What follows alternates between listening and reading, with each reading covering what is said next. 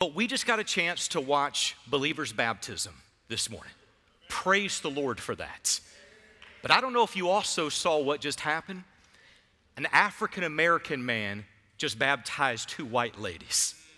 Right after that, a white man just baptized an African American man. By the way, here, here, it is.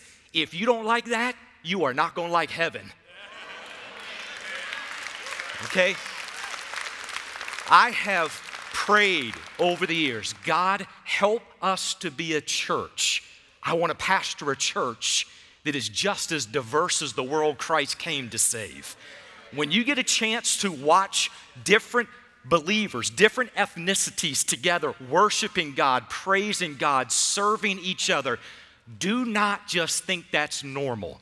The world does not see that as normal. It needs to be normal in the church of Jesus Christ. So, that's message one for the morning. message two is what I found on my desk this morning. What I'm holding in my hand is a stack of prayer walking cards from people right here at Sherwood. These cards have been turned in over the last several weeks. I took a little bit of time this morning just quickly go through and count. Listen, there's over 90 streets that have now been prayed over. Dozens of other churches in this community have been prayed over. Schools have been prayed over. Fire stations prayed over. Hospitals prayed over. Businesses prayed over. Listen, here's why I'm so excited about that. When the people of God begin to see God's giving them an opportunity to shepherd their neighborhoods and to love on their community and love on their city, it's going to be amazing to see what God does in that. Now, somebody might think I'm crazy, but I'm gonna just tell you that I shared this with the early morning prayer group. A piece that I've noticed in the last year is there's a lot of people who will say things they don't like about the Albany area. They're quick to tell you that. Let me just say, speak words of life over the city you're in, that you're raising your family in. Pray for them. So, one of the things that I noticed was a burden of mine when I'm driving down the road is I kept seeing all these businesses that were boarded up, and I began to pray, business by business. God, bring another business there. Bring another business there. I've been telling Bria, like last several weeks, I've been praising God. I'm riding down the road, and the businesses I've been praying over, new businesses are coming in right now. Listen, pray over your community. And by the way, if you've missed an opportunity to pray over your neighborhood, there's still an opportunity for you. There's plenty of these prayer walking cards that are outside in the different silver stands at the doors as you leave. Pick them up, pray over your neighborhoods. Now, you might think that I'm done. I'm not. That was message number two. so, here's message number three of a blessing. This upcoming Friday night is the premiere of Lifemark. Some of you have already seen it. Incredible story of life, of adoption, and redemption. Even if you've already seen it, go see it again and bring some friends with you. It is an opportunity to support Christian movie, Christian film, and a message that is absolutely incredible. Message number three, taking care of. Message number four is the one I'm actually going to preach this morning. So, all of that was uh, early preaching right there, but by the way, I'm not going to count that against my time this morning. That's kind of like an excited announcement, so to speak. So maybe you've noticed by now, but I love a good quote. There's just something exciting to me about a great thought being expressed, expressed simply and in a memorable way. I'm a little weird like that, but that just makes me excited whenever I see it. So this last week, I went online to find a couple of good perseverance quotes. I thought that would be appropriate for this morning's message. And one of the first things that struck me in this is how few perseverance quotes are actually online. That, in and of itself, might be a very telling aspect of our current culture.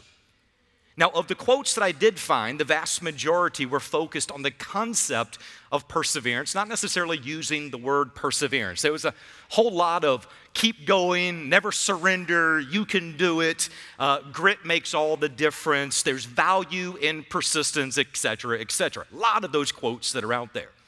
And that also led to another discovery.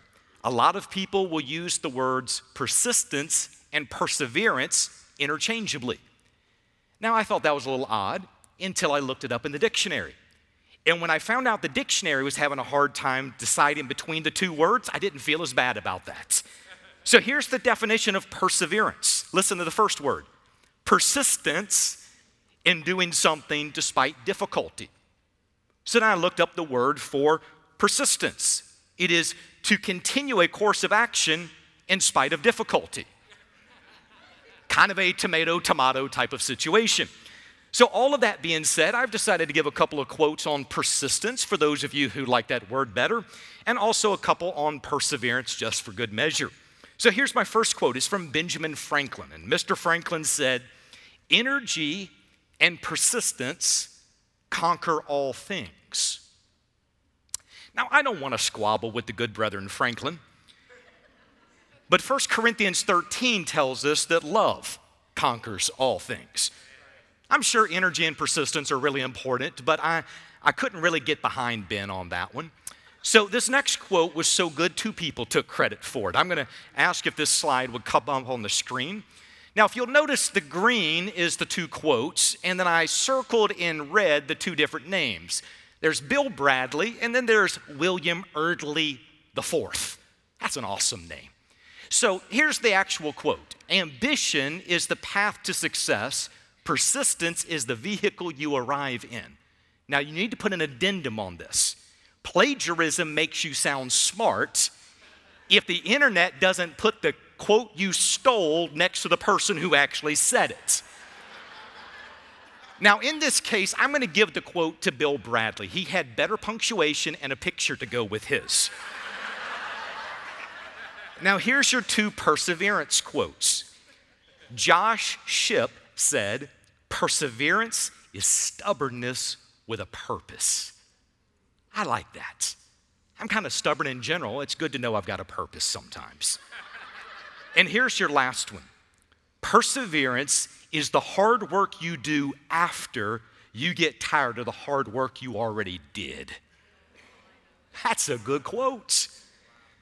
So, regardless of what we call it, persistence, perseverance, I, I, think we would all agree that it is important. We need to persist through struggles. We need perseverance in habit formation and learning new things and playing sports. It, it is something wonderful about sticking to something and seeing it through and not giving up when things get hard. So, perseverance is also unbelievably crucial when it comes to going through trials. Now, today is going to be the final week out of our study of trials based on James chapter 1, verses 2 through 4. And we've talked about trials in perspective. And we answered the question how are we to think in the trials? And then we talked about trials in faith, what is actually being tested. Then we talked about trials in maturity. What's the purpose behind the trials? And then today we're talking about trials and perseverance. Why should I keep going? Is there some reward at the end? Is there a good reason? If there, is there some type of divine incentive to stay in it when it hurts and when it just keeps lingering and when you don't see resolve for those problems? What does the Bible have to say about walking through the trials and persevering along the way? Let's find out together in the Word. I invite you to go with me again. James chapter number one.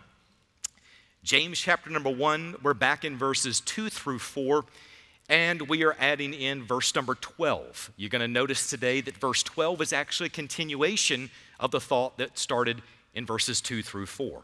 So here's what it says Consider it all joy, my brethren, when you encounter various trials, knowing that the testing of your faith produces endurance. And let endurance have its perfect result, so that you may be perfect and complete, lacking in nothing.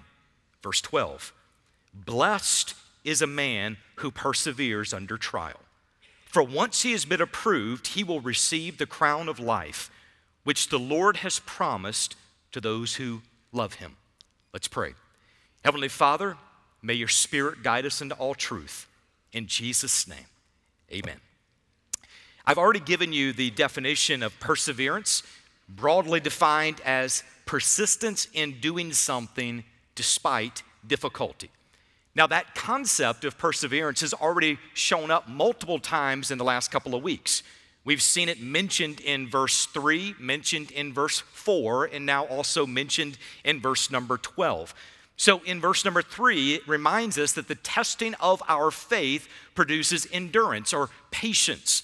And a couple of weeks ago, if you'll remember, I walked through that and I shared that endurance or patience is not a resignation to sit idly and do nothing but a courageous, here's the word, perseverance to continue in the face of suffering and difficulty. So the word comes up again in verse number four and let endurance have its perfect result. Notice that word let once again. There is this submissive cooperation with what the Spirit of God is doing in that moment through those trials. We are to let it have its full effect. We are to let it do what it is intended to do. So, what is it intended to do? Well, verse number four answers that.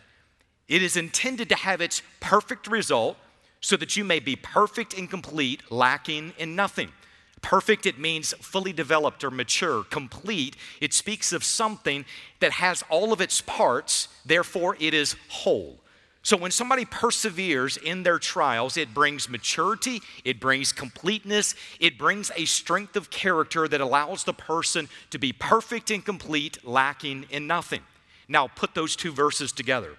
Verses 3 and 4, they speak of enduring through trials. Enduring through trials. Those who persevere through trials will be perfect and complete, lacking in nothing. Then, verse number 12, it speaks of persevering under trials. Those who persevere under trials will be blessed, they gain God's approval, and they will receive the crown of life. I want you to listen again to verse number 12. This is where we're going to spend the bulk of our time today. Blessed is a man who perseveres under trial. For once he has been approved, he will receive the crown of life, which the Lord has promised to those who love him. That now brings us to our big truth for the morning. God gives overcoming blessings to believers who persevere under trials. God gives overcoming blessings, blessings that allow the person to succeed, blessings that allow the person to go through the difficulty and through the problems. He gives overcoming blessings to believers who persevere under trials. Now, from the very beginning, we need to try our best to settle a confusing point about God's blessings, about rewards, about crowns. So, there is a group of believers who they do not like the idea, they look unfavorably upon the idea of God giving eternal rewards. And I actually understand a part of what they mean. What they're concerned about is people who are doing something not out of right motivation, not out of love for God, but out of something they can get from God somewhere else down the road. So I understand that tension. But we also have to be absolutely careful that we don't downplay God's gifts as being insignificant or suggest that God inspired motivation is somehow wrong. Now, if you've not thought a lot about or heard a lot about God's rewards or crowns, here's your one minute crash course to make sure you know what we're doing, are dealing with this morning in the text. So, if a person has repented of their sin by placing faith in Jesus Christ, they are given eternal life they are saved. They are 100% secure in the arms of God. Their eternal home is now heaven. Wonderful news all the way around. At the judgment seat of Christ, believers are not going to stand before God and be judged on their suitability for heaven. That has already been taken care of by Christ on the cross. Instead, we stand before the judgment seat of God, and our service for Him is going to be evaluated and it will be rewarded based upon God's perspective of what we have done. Now, let me say, all service is not equal service. Even Jesus said over in Matthew chapter 7 that some people are serving Him who don't even know Him. 1 Corinthians 13 tells us that our works are going to be judged by fire.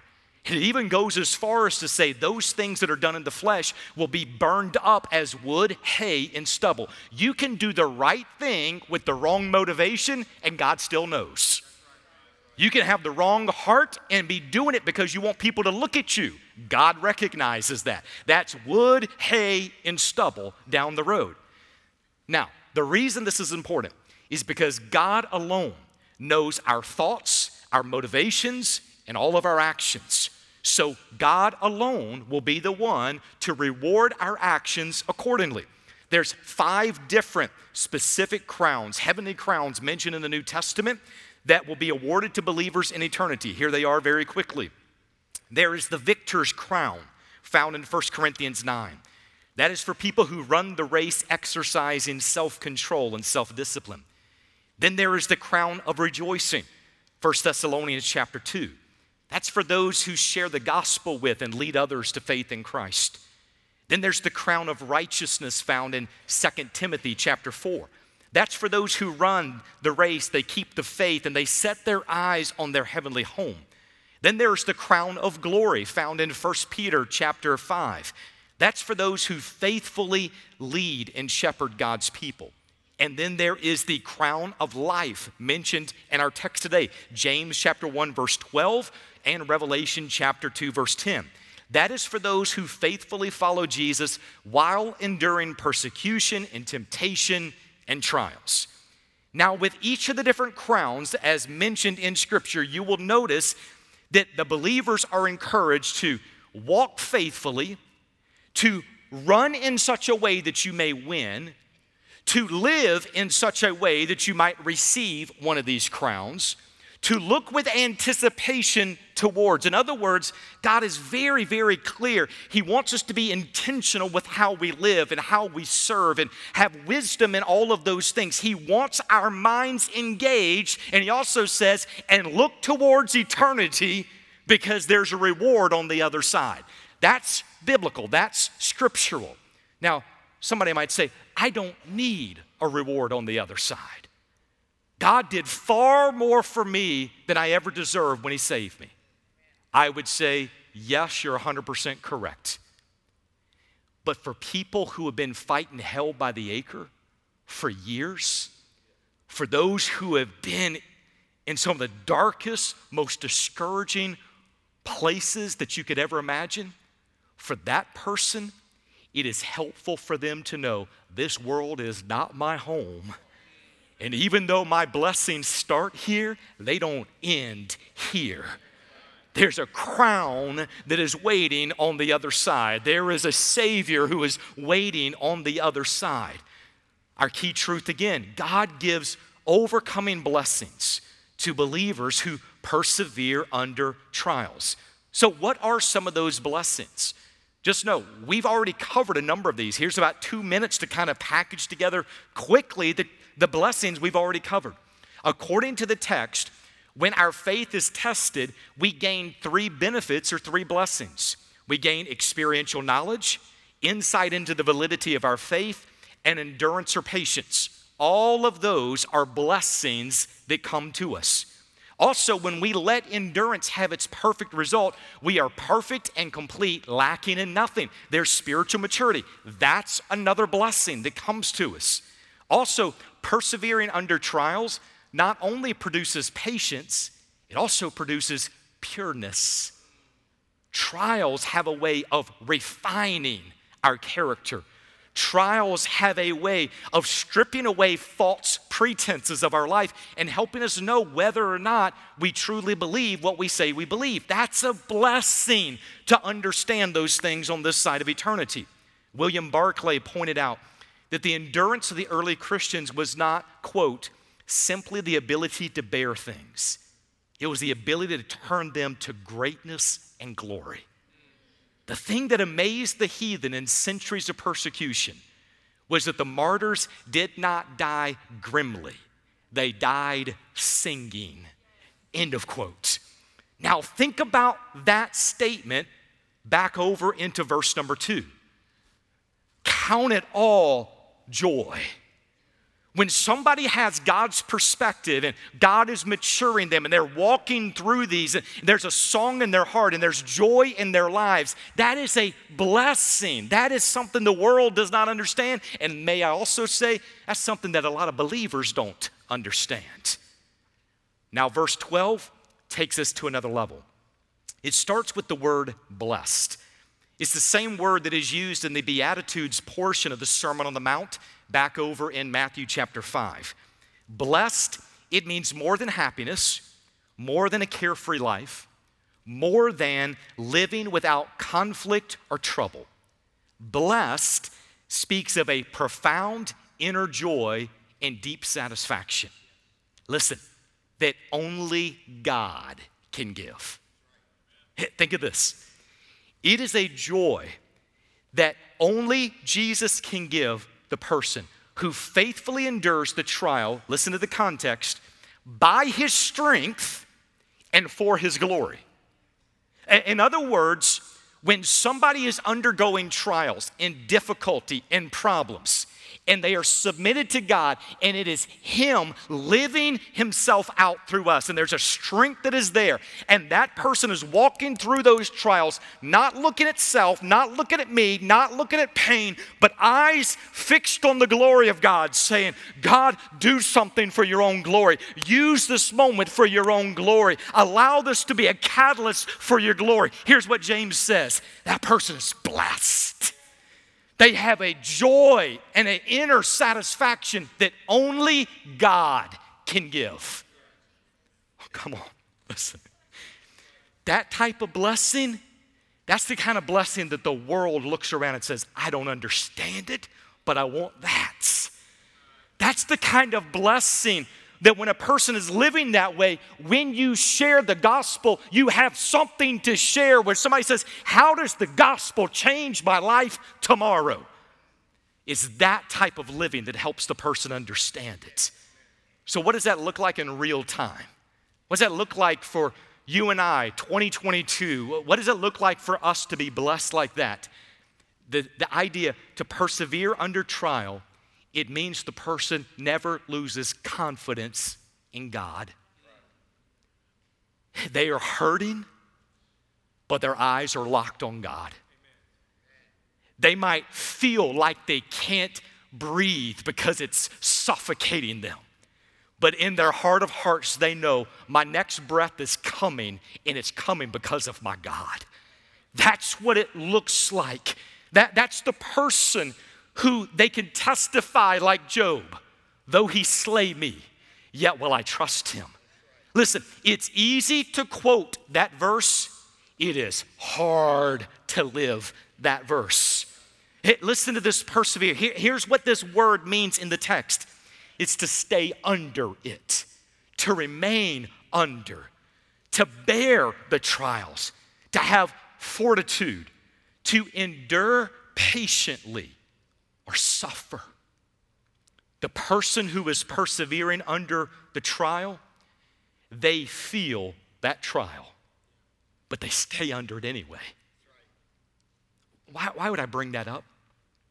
Because sometimes, in an attempt to explain what we cannot explain, people will say things like this If they felt it the way I did, they also would be upset. If it bothered them like it bothers me, they wouldn't respond that way. Oh, listen, they feel it too. They stay anyway. The pain hurts because they're under it. But here, they, they've learned to patiently endure as they wait on the Lord. This person is not running from those different things. It's the fact that through the trials and over a series of events and over time, God has been building in and building in and building in and building in. And there's a maturity, there's an endurance, there's a praise, there's an outlook, there's a focus, there's a worship that comes through that. That somehow in the process, even though people don't understand, God has given that person the firm conviction Jesus is enough. I can't explain it other any other way. He's enough. As long as I have Him, I can keep going. As long as I know I'm right with Him, there's hope for tomorrow. That's the type of perseverance that only comes through these trials. Why stick in it? Because there's glory that you can get back to God on the other side. You can't take it for yourself. You can't say it was me. You can't say I figured it out. It's in the presses with God that He works it out. I, have shared with you all a part of my testimony. First three years in Vegas, hardest three years of my life. Everything that I felt like I was good at, it was like God said, Nope, that wasn't you, that was me. This piece, that was me. That part of your character, that's wrong. It was hard. But here's what happened in three years I could only describe it as being in the presses with God. Like, like grapes where the, the, the juice is being pressed out. It felt like he was pressing and pressing and pressing. And I could see these things coming out of my life. I was like, God, that hurts, but thank you. That hurts, but thank you. And then here's what happened. Over time, God began to bring additional blessings that I didn't expect. And the pain started to wear away a little bit and there were more blessings, and there was more joy, and there were less pain, and there were more opportunities. And all of a sudden, this fear rose up inside of me. And here's the thing I was afraid of who I would be if God were not pressing it all out. Would I still walk as faithfully? Would I still get on my knees before Him every day if circumstances did not drive the need to get me back on my face before God? And I just said, God, help me in this time. I don't want to push away your blessings, but I also don't want to go backwards. God, may I have the same passion, if not more, under your blessing than under the presses. James says, when that person has been approved, he will receive a crown of righteousness, crown of life. I, I want you to notice the sequence. Perseverance brings God's approval. God's approval brings the crown of life. Uh, this word for crown, it does not seem to fit a royal crown of any kind, but rather it's a concept that's borrowed from athletics there was a wreath that would be placed upon a victor's head in athletic games, symbolizing the fact they persevered and they were triumphant. That they were conditioned to be able to go through and to triumph on the other side. I love the way that the crown of life is mentioned in Revelation 2:10. Jesus addresses suffering Christians and he said, "Be faithful unto death." And I will give you the crown of life. What a beautiful contrast. Even when enduring the trial means physical death, life is the reward for those who love God. In the early 1900s, there was a group of missionaries from different mission sending groups who became known as one way missionaries when they accepted God's call to take the gospel to the ends of the earth, they recognized the inherent dangers that would come with missionary work in different places around the world. They recognized that there would be different types of illnesses and disease that they might not be able to treat and very likely would cost them their lives. They recognized that the amount of money that it cost to get to the mission field would mean that very likely once they went, they would never come back. They knew that there would be the last time of seeing friends and family on this side of eternity. So listen to this. Instead of packing their suitcases to go, they had coffins made for each family member, and they packed their coffins with their worldly possessions. Their mentality was if I come back, it's gonna be in this box. Or if I die, here's what I will be buried in. Think of that for just a moment. Not only did the parents, husbands and wives, do that, but they helped their children pack their coffin to go to the mission field. They were of the mindset that I'm willing to lay down earthly comforts and friends and family and perceived safety in order to die on foreign soil if that's what it takes for others to come to know Jesus. One of those missionaries was a man by the name of Peter Milne. Uh, Milne went to a tribe of headhunters in the South Pacific off of Australia's coast. Every missionary attempt to get the gospel to this group had ended in the person being killed. He accepted the call of God anyway. He packed his coffin and he sent out traveling to the South Pacific. God gave him 50 years of fruitful ministry service, sharing the gospel with this tribe. When he died of natural causes, by the way, when he died of natural causes, the tribesmen buried him and put this on his tombstone. When he came, there was no light. When he left, there was no darkness. That's a picture of somebody who's saying, God, I'm willing to sign up for the trials. I'm willing to persevere if that's what it takes. Now, this is Paul speaking for a moment. I don't necessarily think the church in America is producing a lot of one way missionary types these days. I can tell you what we are producing. We've become effective at producing spiritually domesticated saints who sacrifice little, commit to little, and many times want an assurance before they take the first step of obedience with Christ. Somebody might say, Paul, that's a very pessimistic view. There, there's great believers throughout the U.S. I will give you that 100%.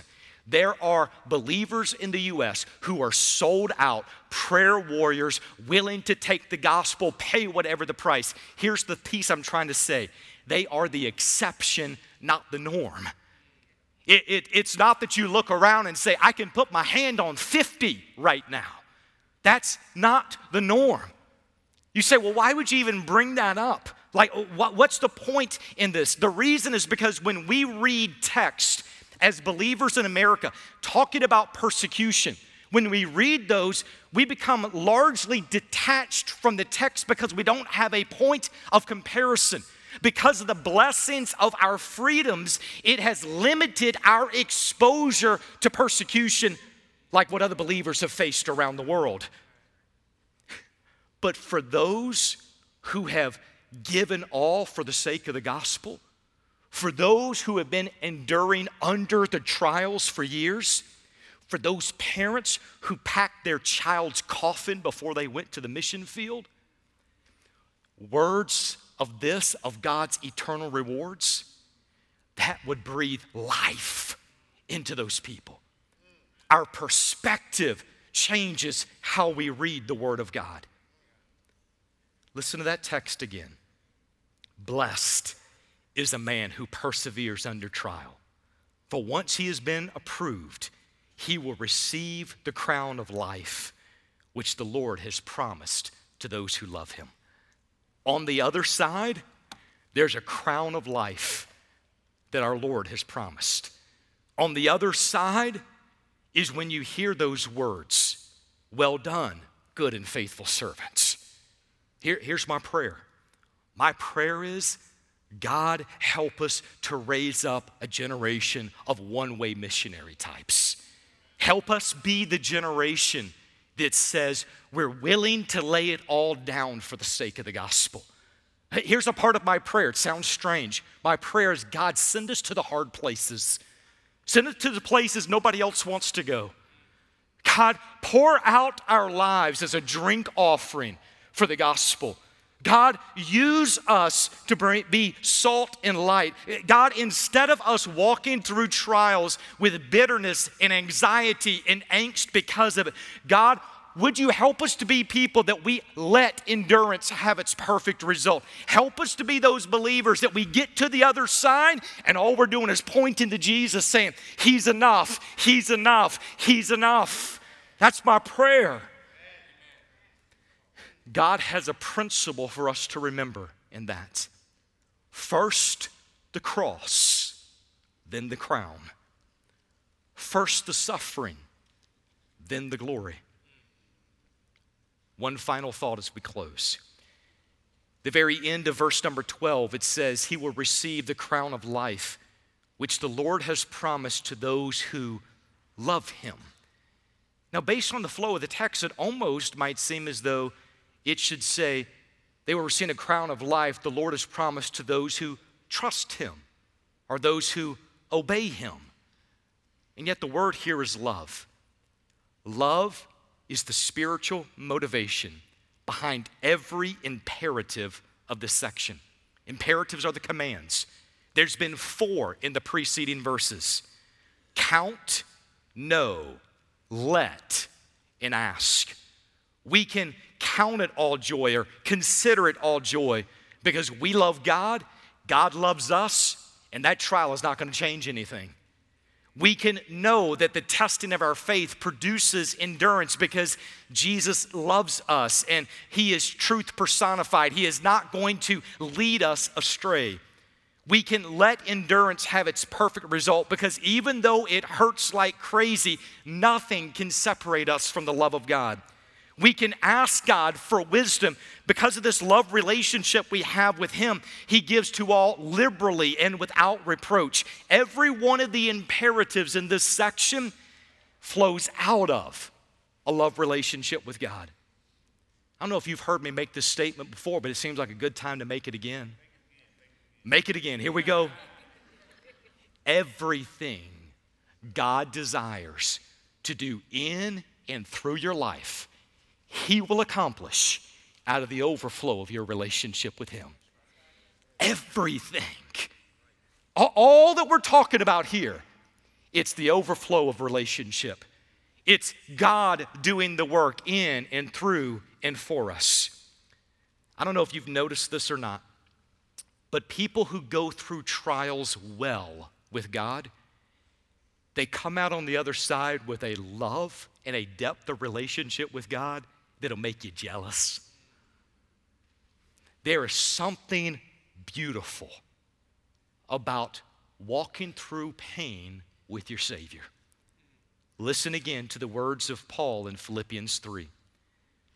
I count it all things to be loss in view of the surpassing value of knowing Christ Jesus my Lord, for whom I have, here's the word, suffered the loss of all things and count them but rubbish that I may gain Christ, that I may be found in him, and the power of his resurrection, and the fellowship of his sufferings, being conformed to his death. Paul basically says the suffering is worth it. The pain, it's worth it. The loss, it's worth it. That I may know Christ God gives overcoming blessings to believers who persevere under trials. So, how is God using your pain to draw you to Himself right now? I cannot encourage you enough if you're not already doing it. Write down what He's teaching you. Write it in a journal, share it with others that are followers of Christ. Where is God saying, I want you to persevere under this trial. And you keep telling God, I just want the trial to go away. Ask God for his perspective in that moment. Are you sure that you know him? Trials will help us see the genuineness of our faith. Is it possible that in this room, God is calling some men and women in this room right now to be those one way missionaries for the next generation? Is it possible that God is calling you to take the gospel to the nations? And let me pause for just a moment. Every born again follower of Jesus Christ has a calling placed on their life. My calling was for vocational ministry. That might not be your calling. Guess what? It doesn't mean your calling is any less than my calling. God calls some to be godly business people, some to be godly teachers, some to be godly factory workers, some to be godly stay at home moms, some to be godly coaches, some to be godly nurses, and others. God calls people to represent Him well with the gifts and the calling placed on His life. So, my, my thing for you is wherever God has called you to, my question is are you letting Him live in and through you in that sphere of influence? Can people look at your life and say, they have something I want? I don't understand it, but I want it. I don't know why they react the way they do, but I want to react that way. Those are the conversations that come when the trials have pressed out the flesh, and now it's just Jesus living his life in and through us. What has God placed before you that's an opportunity for Him to now live through you? I'm to ask you if you would bow your heads for just a moment. Heads are bowed, eyes are closed. I recognize that absolutely in a room of this size, and based on conversations I've had with people and notes and messages sent to me over the last several weeks, there are a lot of people going through different types of trials. And we've prayed over those trials. And we've tried to walk through the different pieces of those trials. And we've tried to give biblical perspective all along the way. But I recognize that trials still bring pain. There's hurt, there's confusion in that. I want to encourage you today, whatever you're walking through, make sure that you bring it to the feet of Jesus. There is peace in his presence. There is joy in his presence. It might be today that some of you are saying, because of what I've been going through, I don't see any of these pieces coming through my life. I don't have a joy. I don't have a peace. I, I, was confused before I entered the trial. I'm even more confused now. I don't know if I'm a follower of Christ. If that's the case, there's going to be pastors and some of our pastors' wives at the end of the aisles that we want to pray with you. We want to talk with you. It might be people just say, I just need prayer. I, need, I don't even know where to begin in prayer. I just need prayer. If that's the case, I want to encourage you share that with someone else. The church needs to be a place where people who know Jesus and those who are searching can come and find hope and healing and life in the powerful name of Jesus. So we're going to sing a song of invitation and we'll open up this time. However, God is leading you, I encourage you to respond to Him. Heavenly Father, thank you for what you do. Thank you for how you move in our lives. God, we're asking today that you would meet people in such a personal way that, Lord, we can do nothing other than say it had to be God. So, Father, thank you for this time. In Jesus' name, amen. Would you stand as we sing?